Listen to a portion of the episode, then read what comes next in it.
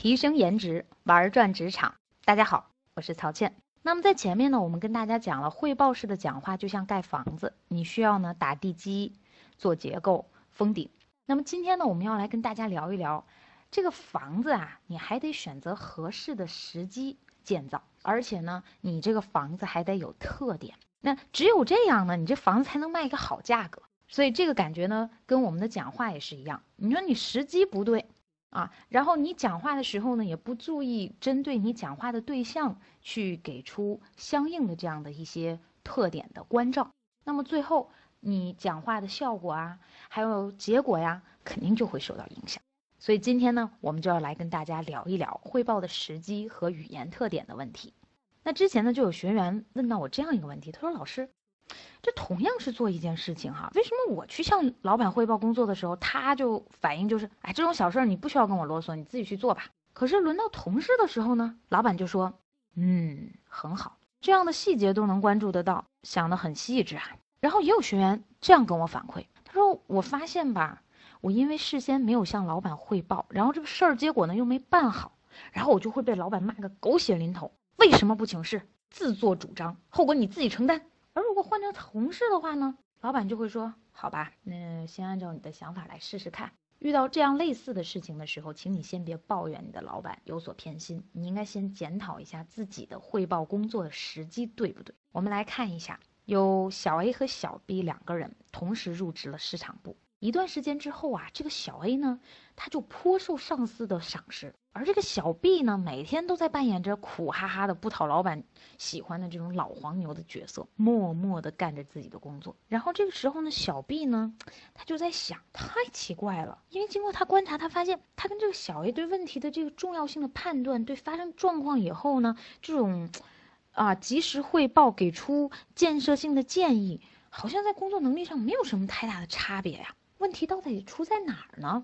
他就开始进一步反思。他觉得他自己啊，这工作状态很认真的。因为你知道他在工作当中哈，无论遇到什么样突发事情的时候，他都会在第一时间去找领导及时的汇报。哪怕是说这时候已经下班了，领导已经穿上外套，一只脚都要踏出单位大门的时候，他也会把领导给拖住啊，因为他生怕呢时间晚一点会给公司造成进一步的损失，他承担不起。但是他发现呢，哎，这个小 A 不总是这样。他有时候会和自己一样着急，但有时候呢，他是一种不愠不火、晚一步行事的状态。但无论怎么样呢，这个小 A 看起来呢总是很冷静的样子。然后他还观察到，这个小 A 啊，长期以来，哎，有一个很有意思的现象，就是他特别喜欢在早上十点多钟的时候去敲领导办公室的门。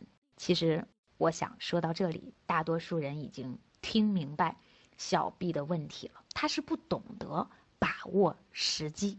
其实说话办事这个时机很重要的。我们在读《论语》的时候，时间的“时”字出现了十次。那么我们说这个除了指某种时候之外，它主要是在指适当的时候。就像孔子所说的“不时不食”，就不是适当的时间呢，你就不吃。汇报工作也同样要注意合适的时机。那汇报的时机对了呢，明明你做错了事情，领导也会宽宏大量。甚至褒奖有加。如果时机不对，那么明明你劳苦功高，那领导也可能对你不屑一顾。所以这里面呀，我们千万不要忽略了 Lucy 提到的那个十点多钟。我们其实可以想一想，一般呢这个时间，领导呢刚处理完一些当务之急的重要的事物，他可以腾出空来喝杯茶，伸伸懒腰，休息一下。相对来说呢，比较空。心情也比较放松，对吧？但是你下班前后呢，你去找领导，这时候领导已经忙碌了一天了，他身心疲惫，或者说他可能还有一些重要的会议要参加，是吧？所以你这时候去找领导，你肯定不受欢迎，这肯定会直接影响到办事效率。所以今天我们就来谈一谈哪些情况下必须汇报，以及汇报的时机。其实，如果从汇报的时机上面来讲，我们先按照这个事情发展的这个先后顺序来看，那无外乎就是事前、事中、事后。那事前呢，其实当我们做好一个工作计划的时候，我们就应该去向上司去做汇报了。那这种汇报呢，其实它是一种请示，它是让领导呢来做决策。做决断的，所以实际上呢，这个时候的汇报，我们更重要的是要讲清楚理由，而且这种理由呢，一定是客观的事实存在的，是以对方角度为前提。第二类，在工作进行的过程当中，那这里面呢，呃，又分成这样几种类型。第一种是告知性质的，也就是一种交付物式的汇报，是吧？就是我的工作进展到什么程度了，我要让领导呢在一些重要的节点里头了解和掌握啊，我这个事情的一个推进和完成情况。那么第二种类型或者第二个部分呢，那么就是在工作当中可能我出现了一些意外。或者碰到了一些超出权限的这样的一些决策的时候，那么这个时候，请大家不要擅自做主。那么你等于是又是在做一个请示性的汇报，希望寻求到一定的支持和帮助。那么这个时候，我们汇报的重点呢，实际上你要讲清楚问题，讲清楚你需要支持的方面，甚至于你要给出和给定一定的解决的办法。啊，以便于在这个时候呢，也让领导更好的去做出决策。那么在这个中间是中间这个阶段里面的这个汇报呢，我们实际上最让各位头疼的是我出错了，我怎么样去汇报这个事情？啊，甚至于可能是说。我表达一个有争议的这个观点，那这个争议有可能错不在自己，而在于整个的这个决策当中的错误，或者是上层机关在下达指令的时候，那我们看出来这里面有一些问题点的时候，我们怎么样去做汇报？啊，怎么样及时能够把看到的这些问题得以预防防治？那么关于这个部分呢，我们会在第二个阶段的学习新门打通销售式的讲话技术里面去跟大家重点去讲啊这个部分，怎么呢能够诱导他的诉求，攻破他的防线？好，那么最后呢，第三个阶段其实就是工作完成以后我们要做的一些及时性的汇报。那么这时候的这个汇报啊，我们实际上是一种总结性质的，它是一种报告性质的这样的一个汇报。那这里面呢，对于好的内容，我们实际上在整个项目当中，我们其实要以一种方法论和经验值的方式把它提炼和传承下去。那么这里面在整个项目当中出现的一些问题点啊，和一些差异点和意想不到的一些意外的点，那么实际上我们要以改革项的方式来呈现。那么以便呢，在未来做出更好的改进。好了，那这个呢，是从一个事情的这个流程上面来讲，你的汇报啊，这样的一些关键节点上，是你一定要去跟领导沟通和交流的。换一句话说，这你也应该抓住这样的一些机会，去增进跟领导之间的沟通。而这些节点将会是一些不错的沟通时机。那么下面我们就来看一看，就一个星期之内，我们是否也能从一些。生理的这个规律上面来找到你的汇报时机呢？其实呢，在医学界一直普遍流传着一种人体循环的七日节律的说法。这个意思呢，也就是说，我们实际上呢，生命的过程它有七天重复的周期。比如星期一这一天呢，能力就最低，表现为精神欠佳，然后情绪也会比较低落，意志消沉，心绪不宁。然后之后呢，会逐渐的恢复，精力充沛呀，啊，然后情绪也很乐观，思维敏捷。那么到了下周一呢，又会走向这个衰退。所以今天呢，我们就来找一找这。其中的一些规律，比方我们先来看周一。周一其实我们把它定义成叫做工作成堆，非诚勿扰。百分之四十二的职场人士，他不希望自己在星期一被打扰的啊。所以如果你在周一的时间，你去拜访客户或者去找老板谈判，往往你会碰一鼻子灰。啊，因为大家其实，在周一的时间里呢，堆积了两天的这个工作啊，而且尤其在星期一，可能很多单位呢也要开会，是吧？所以我们其实在这个时候是比较忙的。星期二，我们把它定义成汇报计划的好时间，因为经过一天的适应呢，到了周二，领导和你其实都进入到了这个工作的状态，而且积压的问题呢，在星期一呢，经历了那样的紧张和繁杂之后，也处理的差不多了，然后他也开始考虑安排本周。的工作计划啊，他也有闲心来考虑一下啊，上传下达的这样一些指令完成的情况。所以星期二呢，工作效率最高，产出最大。而且理论研究还表明，周二上午的十点到中午这段时间，人的头脑是最好使的。所以从各方面来讲，周二都是汇报工作的好时机。我们再来看看周三，周三呢叫做超人总动员，领导心很烦。我们调查者呀，针对了三百五十名受访者之后，哈，呃，发现受访者一周七天的中间段更容易对实际的问题感到焦虑和担心。到了周三呢，我们要接受的信息变多了，所以就会造成一种信息的焦虑。所以在这一天里，如果你要去找领导沟通，那你千万要注意你说话的语气，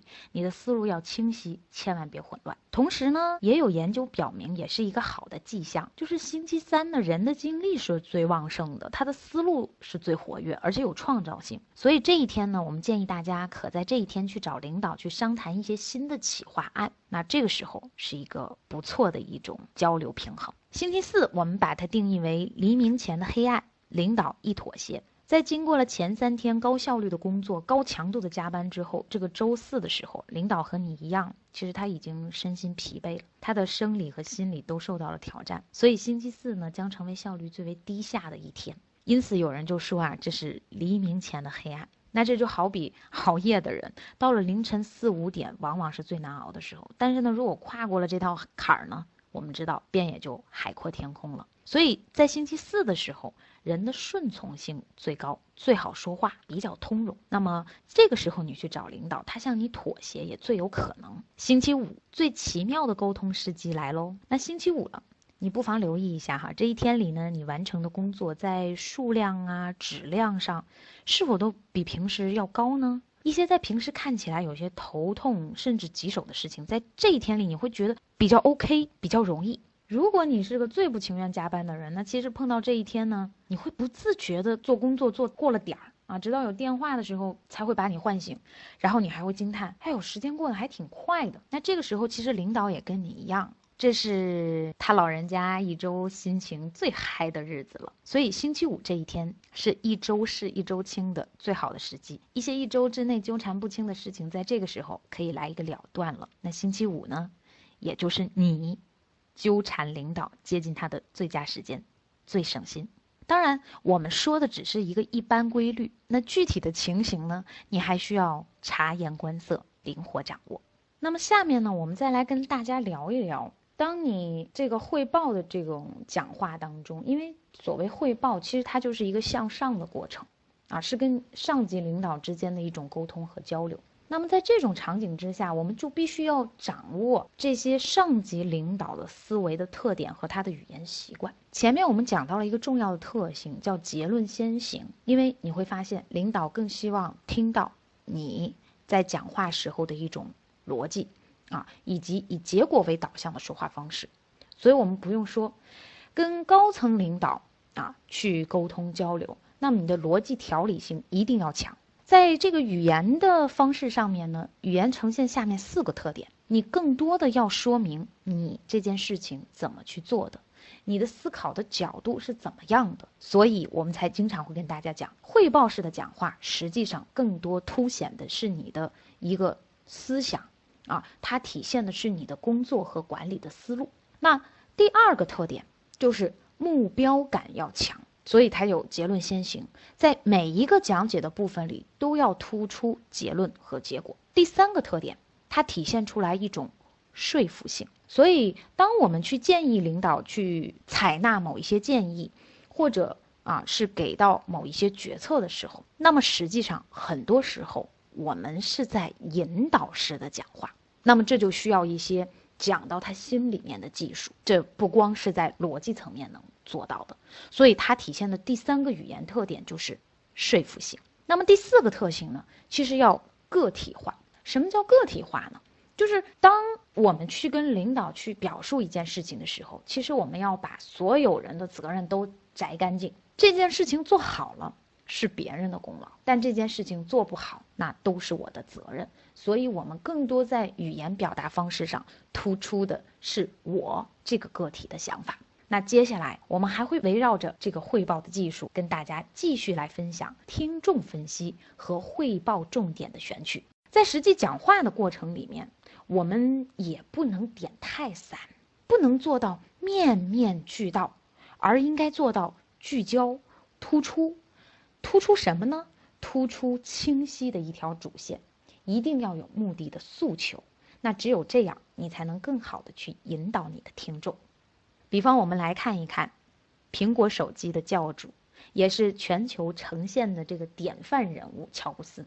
他在每一次的苹果手机的发布会上面啊，首先你看一看他的每一场发布会，它的主题都是非常明确的，甚至于明确到什么程度，就是他给每一款产品的这个定位，对于媒体来讲，他甚至于不用改动一个字，可以直接去用。比如说，把一千首歌装进你的口袋，你看这个说法既形象又主题明确吧？然后我们也会发现，乔布斯在每一次讲话时候，他的这个主题呀，就是他选取讲的这个内容，他不会是说把所有这一款手机的所有的特点在发布会上都给你讲，他只会讲两到三个最突出的这样的特点和特性。那为什么他不都讲呢？因为我们说哈，开一场发布会，各位想一想，它最大的一个目标。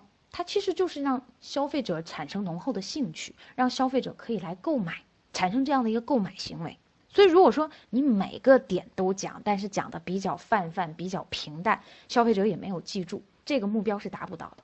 但是如果这两三个点我从不同的维度，我非常形象的去讲解，给消费者留下了印象，消费者非常的喜欢，消费者非常的感兴趣，那么你想，他的目标就达到了。在现实当中，我们的讲话，我们实际上就要懂得舍弃，我们要懂得有针对性、有目标的舍弃，尤其是工作汇报。我们在很多时候哈都会发现，说学员呢在上课的过程当中，他们就会提出这样的质疑：他说，老师你看啊，我这都是各部门报上来的，到我这儿做的一个汇总，你说上会的时候我能给人家节省哪个部分呢？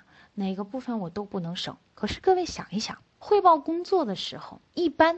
我们如果是季度、年度的会，或者是周会、例会的形式，不可能只有你一个人向领导去汇报。那么在这种情况之下，领导会听很多人的汇报内容。那你说，你难道什么都去汇报吗？啊，如果你抓不住重点，其实你也就抓不住领导的对于你的一个兴趣点。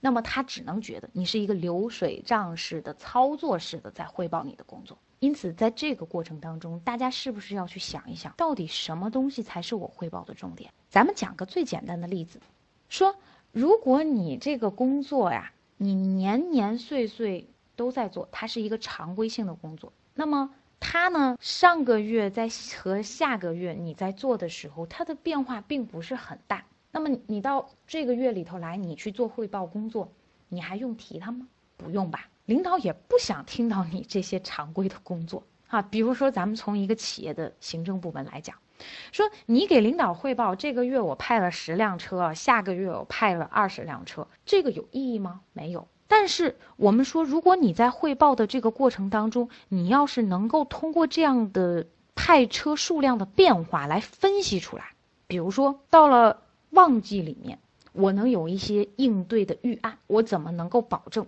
重点人员、重点派车的这样一个输出，那么你这个汇报是有价值的。那如果说我们能来分析一下，为什么上个月是十辆，这个月是二十辆，这个当中的差异的产生主要在哪里？是不是有哪些工作点是我们没有考虑到，以便于在下一个季度和下个月我可以去做到？那我们说这样的工作你汇报也是有意义的。所以还是那句话，在这一讲和上一讲当中，我们重点就要跟大家讲说，汇报是一个技术活。它需要反映出来你的一个管理思路，不然你只能是一个传声筒。所以，针对这样的一个情况呢，我们教给大家一个三步锁定汇报的方法。那第一步，我们每个月要检视一下自己的工作，所以第一步叫做列。列什么呢？我们要把所有做的工作按照大类别，大类别下面的细分项，我们要把所有你做的工作都掰开了、揉碎了、罗列出来。这个罗列不限于是白纸黑字的罗列，也可以是在你的脑海当中。那么随着你的这个罗列下来以后的第二步，你要去筛，你要去选，来确定你的重点。那么这里面呢，我们提供给大家一个三筛三选法。筛什么？我们要筛一下无变化的、变化大的和变化小的。那么也就讲说，那些没有变化的项，你就不要再讲了。变化大的和变化小的。我们可以先留下，然后我们再来选，选什么呢？这个里面可能有一些是我做的不好的地方，那我先暂且放一放，别撞枪口上。那有一些地方呢，是我在这个月工作当中，哎，做的很不错的地方，是也就是成果的地方，对吧？好，那这个我们要把它保留。那么再有说我们在做的这个过程当中呢，它可能是一个改善点啊，那是我上个月做到的这样的一个改善点，所以我们要选糟点、选亮点、选改善点。糟点先放一放，亮点。我们要把它作为这个月汇报成绩、汇报成果时候的一个方法论经验值的一个总结。那改善点呢，要作为我们的一个改善项，也要啊拿出来来说一说。好，所以第二步我们叫做选。那第三步呢，我们在这个基础之上，我们就要去确定我们说的目标。